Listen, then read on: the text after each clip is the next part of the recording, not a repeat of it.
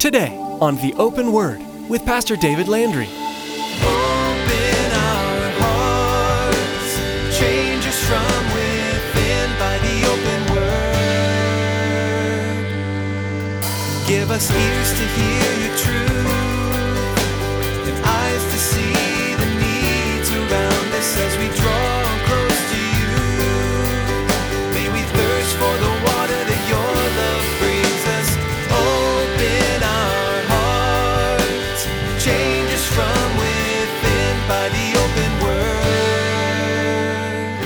there is somebody that God is leading you to minister to. Do you believe that God can do that to you? I believe that He can. I believe that maybe, okay, I might be stretching it here, but I don't think it's too far of a stretch. I think that maybe the, the owner of that house woke up probably a few days prior to this and said, Honey, you know that room? We got all the Christmas decorations and all the suitcases and all that stuff stacked in. We need to clean that out. Let's let's just clean that out. Let's let's let's make that a, a nice room. I don't know why. I just got this feeling. And then suddenly comes the need. God is opening up an opportunity. It's easy to find excuses and ignore that quiet or gentle nudge that pushes us to do something out of the ordinary or uncomfortable. It's easy in everyday life to miss those opportunities to step out in faith and follow Jesus. As Pastor David reminds us in today's message, we serve a powerful and all knowing God. If we're carefully listening, we'll hear God's call in our daily lives. Oftentimes, we won't understand His will or direction, but if we trust Him and follow, we can expect Him to do great things through us. Now, here's Pastor David with today's message entitled The Perfect Passover.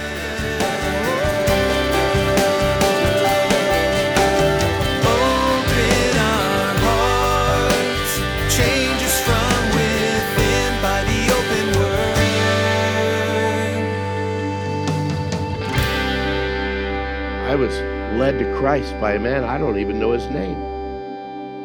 I was at a at, at a crusade, and I'll just tell you this real quick. And you know, they said, "Hey, you want to receive Christ?" I raised my hand, but then they called for that altar call to come down to the front. I said, "I'm not going down there." And so I left. And as I left, there was a man behind me that saw me raise my hand. And I was just a young guy. I was a senior in high school. He came and put his hand on my shoulder. He said, I saw you raise your hand. Would you like to talk?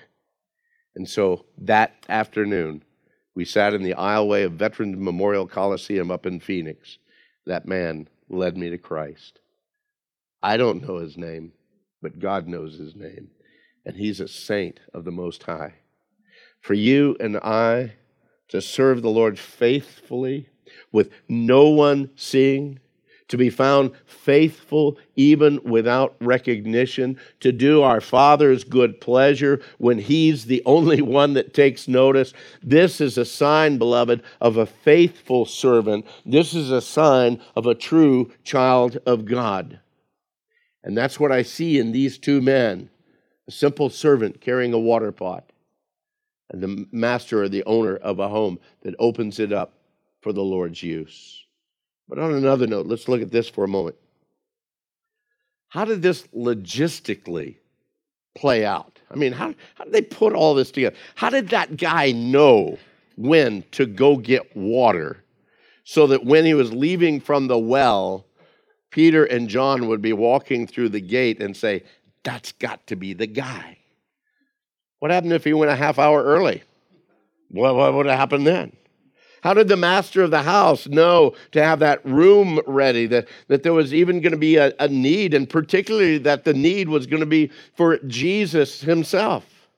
Well, in our human understanding, with, with our mortal logic, we, we, would have had to have plans set up. Let's, let's uh, uh, coordinate our, our, our, our watches here, make sure that he gets there at the same time we get there. Oh, by the way, don't forget, make sure and email the master of the home that he's got the house all ready. You might follow up with, a, with a, a phone call just to make sure he's got everything. We would have had it all worked out. We would have had our advancement. We would have had people checking on it. But that's not the way it worked there. So, how did it work? How did all of these things come to play?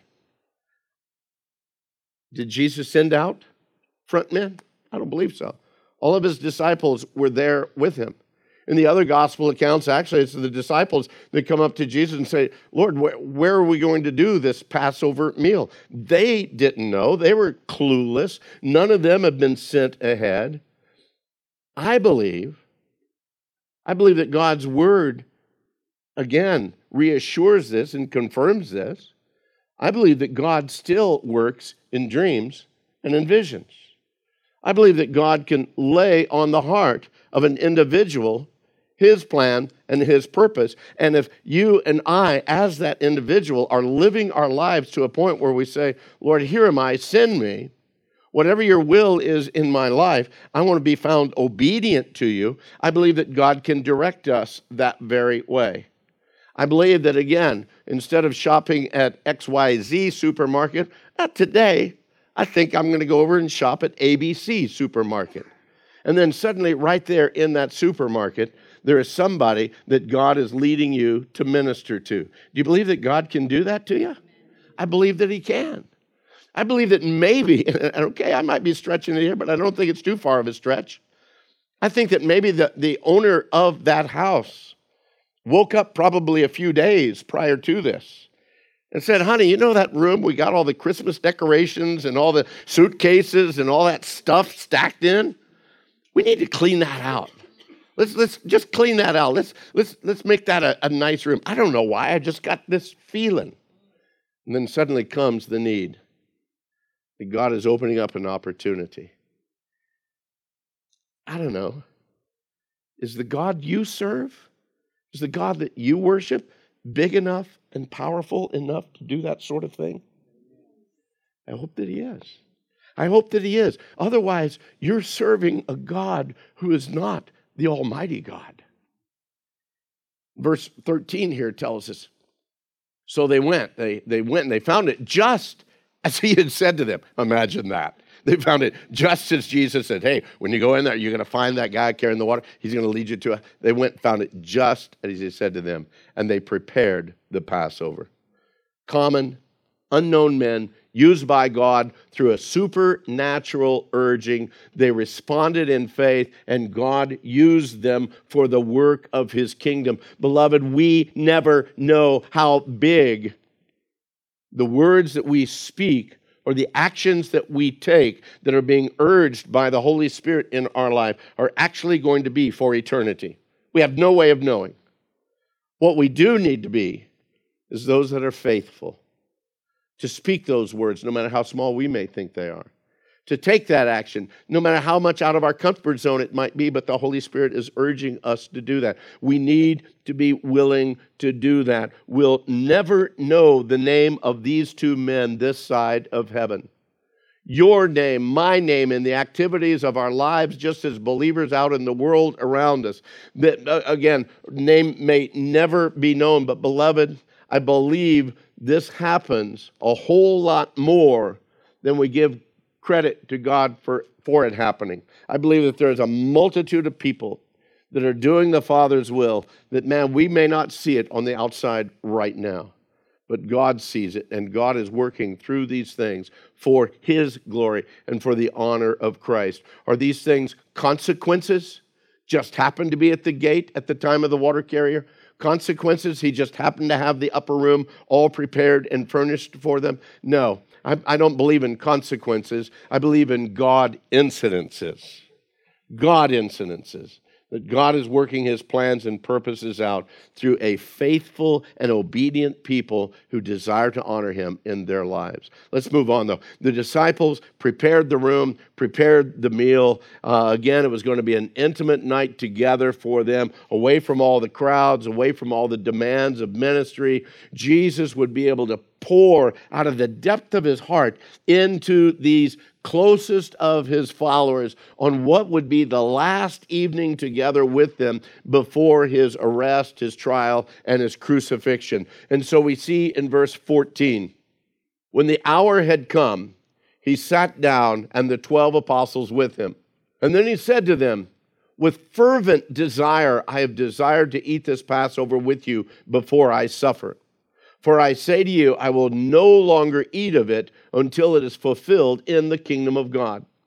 The Passover celebration itself, uh, again, it, was going to be an emotional time. It was going to be a, a, a spiritually rich time there as they shared it. But for any Jew, it's a, a, spiritually rich time. It's an emotionally powerful time because for them, it symbolized their release from captivity and how God, through his supernatural power, had covered them and provided for them. It was going to be meaningful for every Jew that had been trained under the law of Moses. But beyond the typical understanding of the ordinary Jew, here the Passover itself was again filled with this symbolism pointing to the sacrifice of Christ. Again, the, the, the sacrifice that he was just about to make in the giving of his own life. In all of the humanity of Christ, you need to understand this in all of the humanity of Christ, can you imagine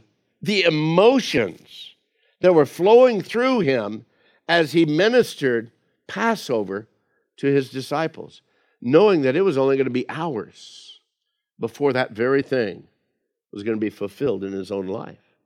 Don't, don't, don't, don't lessen the humanity of Christ because I believe the, the, the power that was going on right there, uh, that, that, that was, again, being, being just poured out in these men's life as Christ shared every bit of it. Passover commemorated that great release from the slavery of Egypt, but this particular Passover was in preparation of an even greater freedom from that full bondage of sin that all mankind was under. And Christ was going to be that Passover lamb. Christ fully understood the change that was going to take place that next day, actually, in just a few hours.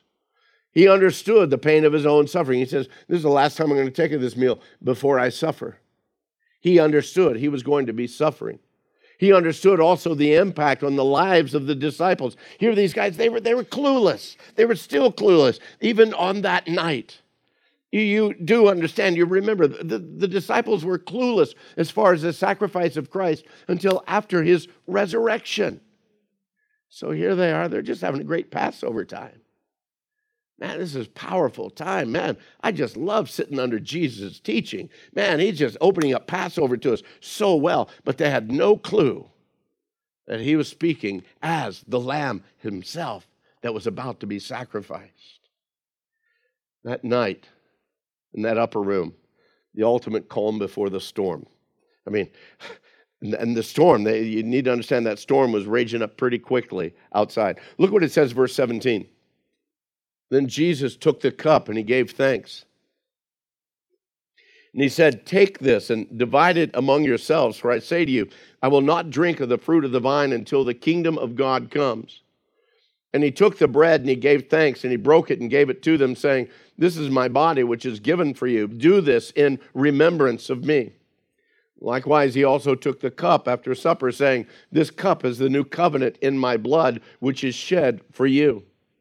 As they sat at that meal or actually reclined at the, the low table, Jesus worked his way through the various stages of the Passover meal, all the symbolism that was displayed there within it. And in verse 7, we see Jesus serving the wine to the men that they were to take it, that they were divided among themselves. They were to share it among themselves because he wasn't going to drink of it until the kingdom of God comes. And although the wine had been dispersed at that point in time, it was actually the bread that Jesus first made mention of. He took it there in verse 19. He took the bread, he gave thanks, and he broke it and gave it to them, saying, This is my body, which is given for you. Do this in remembrance of me. It was this bread that symbolized so clearly the sinless perfection of Christ.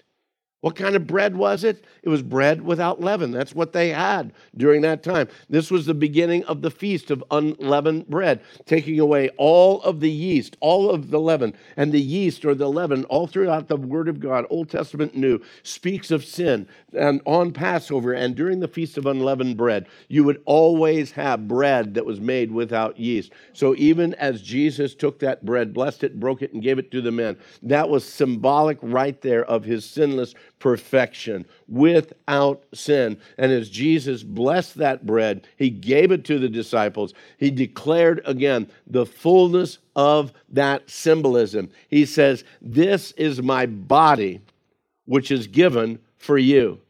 Now, you need to understand, and some of you understand it very clearly because of your background and because of the way that you were raised. Within the Catholic Church, within the Catholic Church, as the blessings of the priest came upon the bread and the wine, they believed that it would actually become the fullness, the true body and blood of Christ.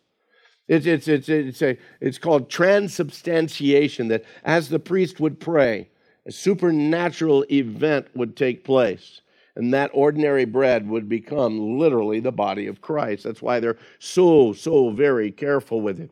The wine itself would become the blood of Christ. But, beloved, the symbolism of what it actually is is so apparent because in that upper room, guess what? Jesus was with them. He had the bread in his hand. This bread this bread is my body. It's symbolic of what was going to take place. A little bit later, he gave them a drink from the cup. This cup is the new covenant of my blood. And he's standing right there before them. Even his follow up words spoke of symbolism rather than an actual metabolic change of the bread into the real flesh of Christ. Jesus declared, No, you do this in remembrance of me. And that's why for us it's a symbolic representation. It's a memorial of the giving of the flesh as a sacrifice. The one who declared himself to be the bread of life, now preparing to give his life as a payment for the sin of all mankind. In verse 20, he says, Likewise, he also took the cup after the supper and saying, This cup is the new covenant in my blood, which is shed for you. And again, that original Passover meal there were four different cups of wine. Actually, in the original, they, they don't even mention the cups. Eventually, through tradition, four cups came. The third cup was the cup of blessing. Paul speaks about a cup of blessing in 1 Corinthians chapter 10 when he speaks about communion, and he says, The cup of blessing which we bless, is it not the communion of the blood of Christ? The bread which we break, is it not the communion of the body of Christ? in the old covenant time. They came with trembling and they came with fear as the children of Israel received the law there on Mount Sinai. And that covenant had to be sealed with the blood of bulls and of goats. But yet the new covenant comes as we receive not fear from the law, but now we receive grace from Mount Calvary, and this covenant also is sealed with blood, but not with the blood of bulls and goats. This covenant is sealed with the precious blood of Christ, once for all shed, no longer needing to be sacrificed. His blood is sufficient for all of our sin. Redemption no longer comes from a freedom simply from Egypt no, our redemption now is a completed work, a breaking of the hold of sin within our lives as we call upon the Lord Jesus Christ for salvation. And as we do, the word declares to us, the word promises to us that the blood of Jesus Christ cleanses us from all unrighteousness.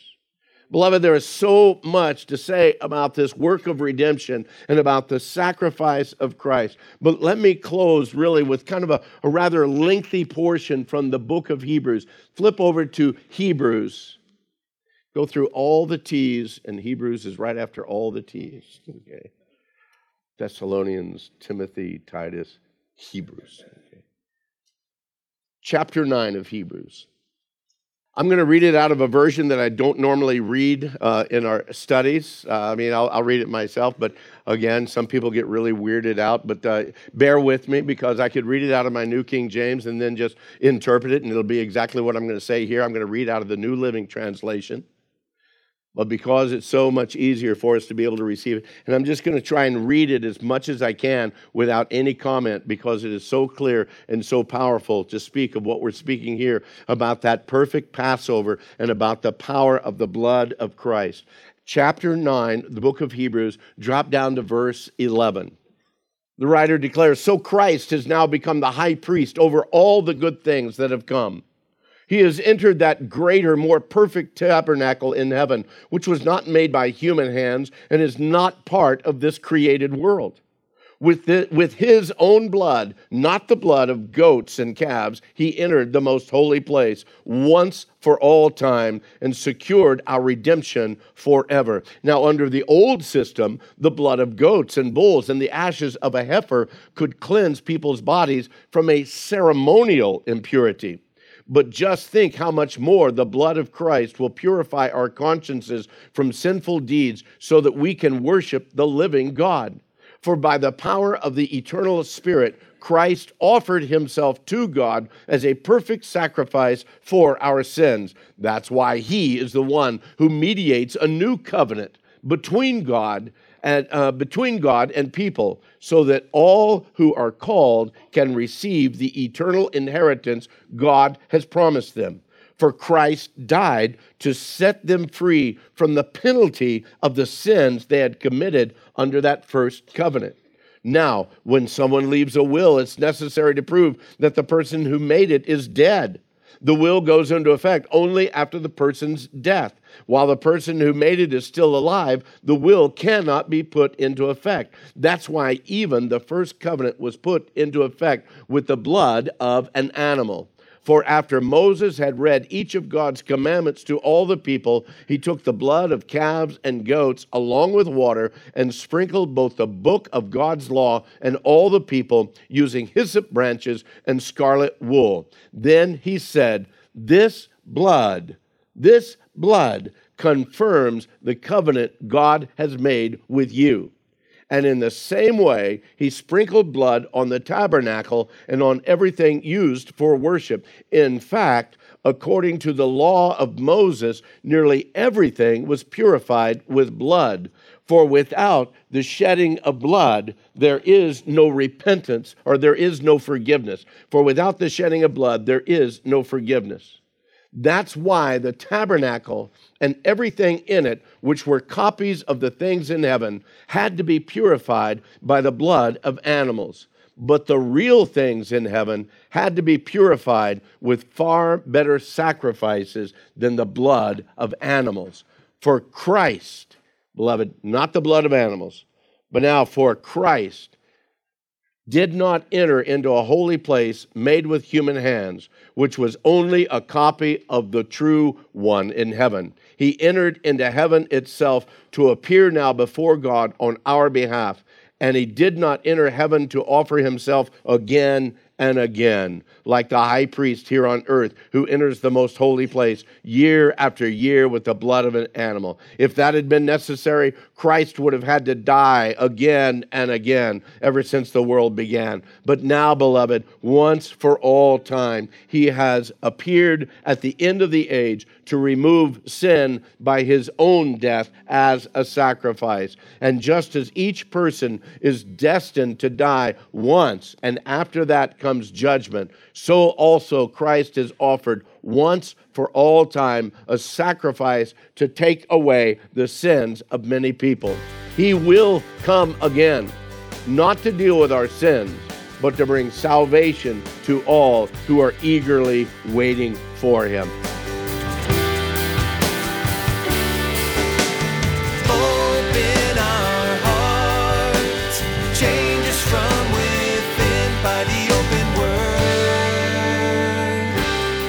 Hope that today's edition of the Open Word has been a blessing to you. If you live in the Casa Grande, Arizona area, we want to invite you to join us for worship. The messages that you hear on the Open Word are produced from worship services at Calvary Chapel, Casa Grande. Maybe the teaching you heard today is exactly what you're looking for in a church. Then please join us. We meet Saturday evenings and twice on Sunday morning, as well as throughout the week. For more information about when we meet for worship, including driving directions, log on to theopenword.com and then follow the link to the church website. Now, here's Tracy with some more important information about how you can help support the open word. Radio programs like the Open Word are wonderful tools that God uses to advance His kingdom here on earth. And as with any ministry, there are expenses involved. Today's broadcast was professionally produced, and God has given us a vision to see the open word expand into other parts of the world. Would you prayerfully consider financially supporting the open word? Log on to theopenword.com and simply click on the support option to help us continue to grow. Thanks, Tracy. From all of us here with the production team, we want to say thank you for tuning in, and may God richly bless you.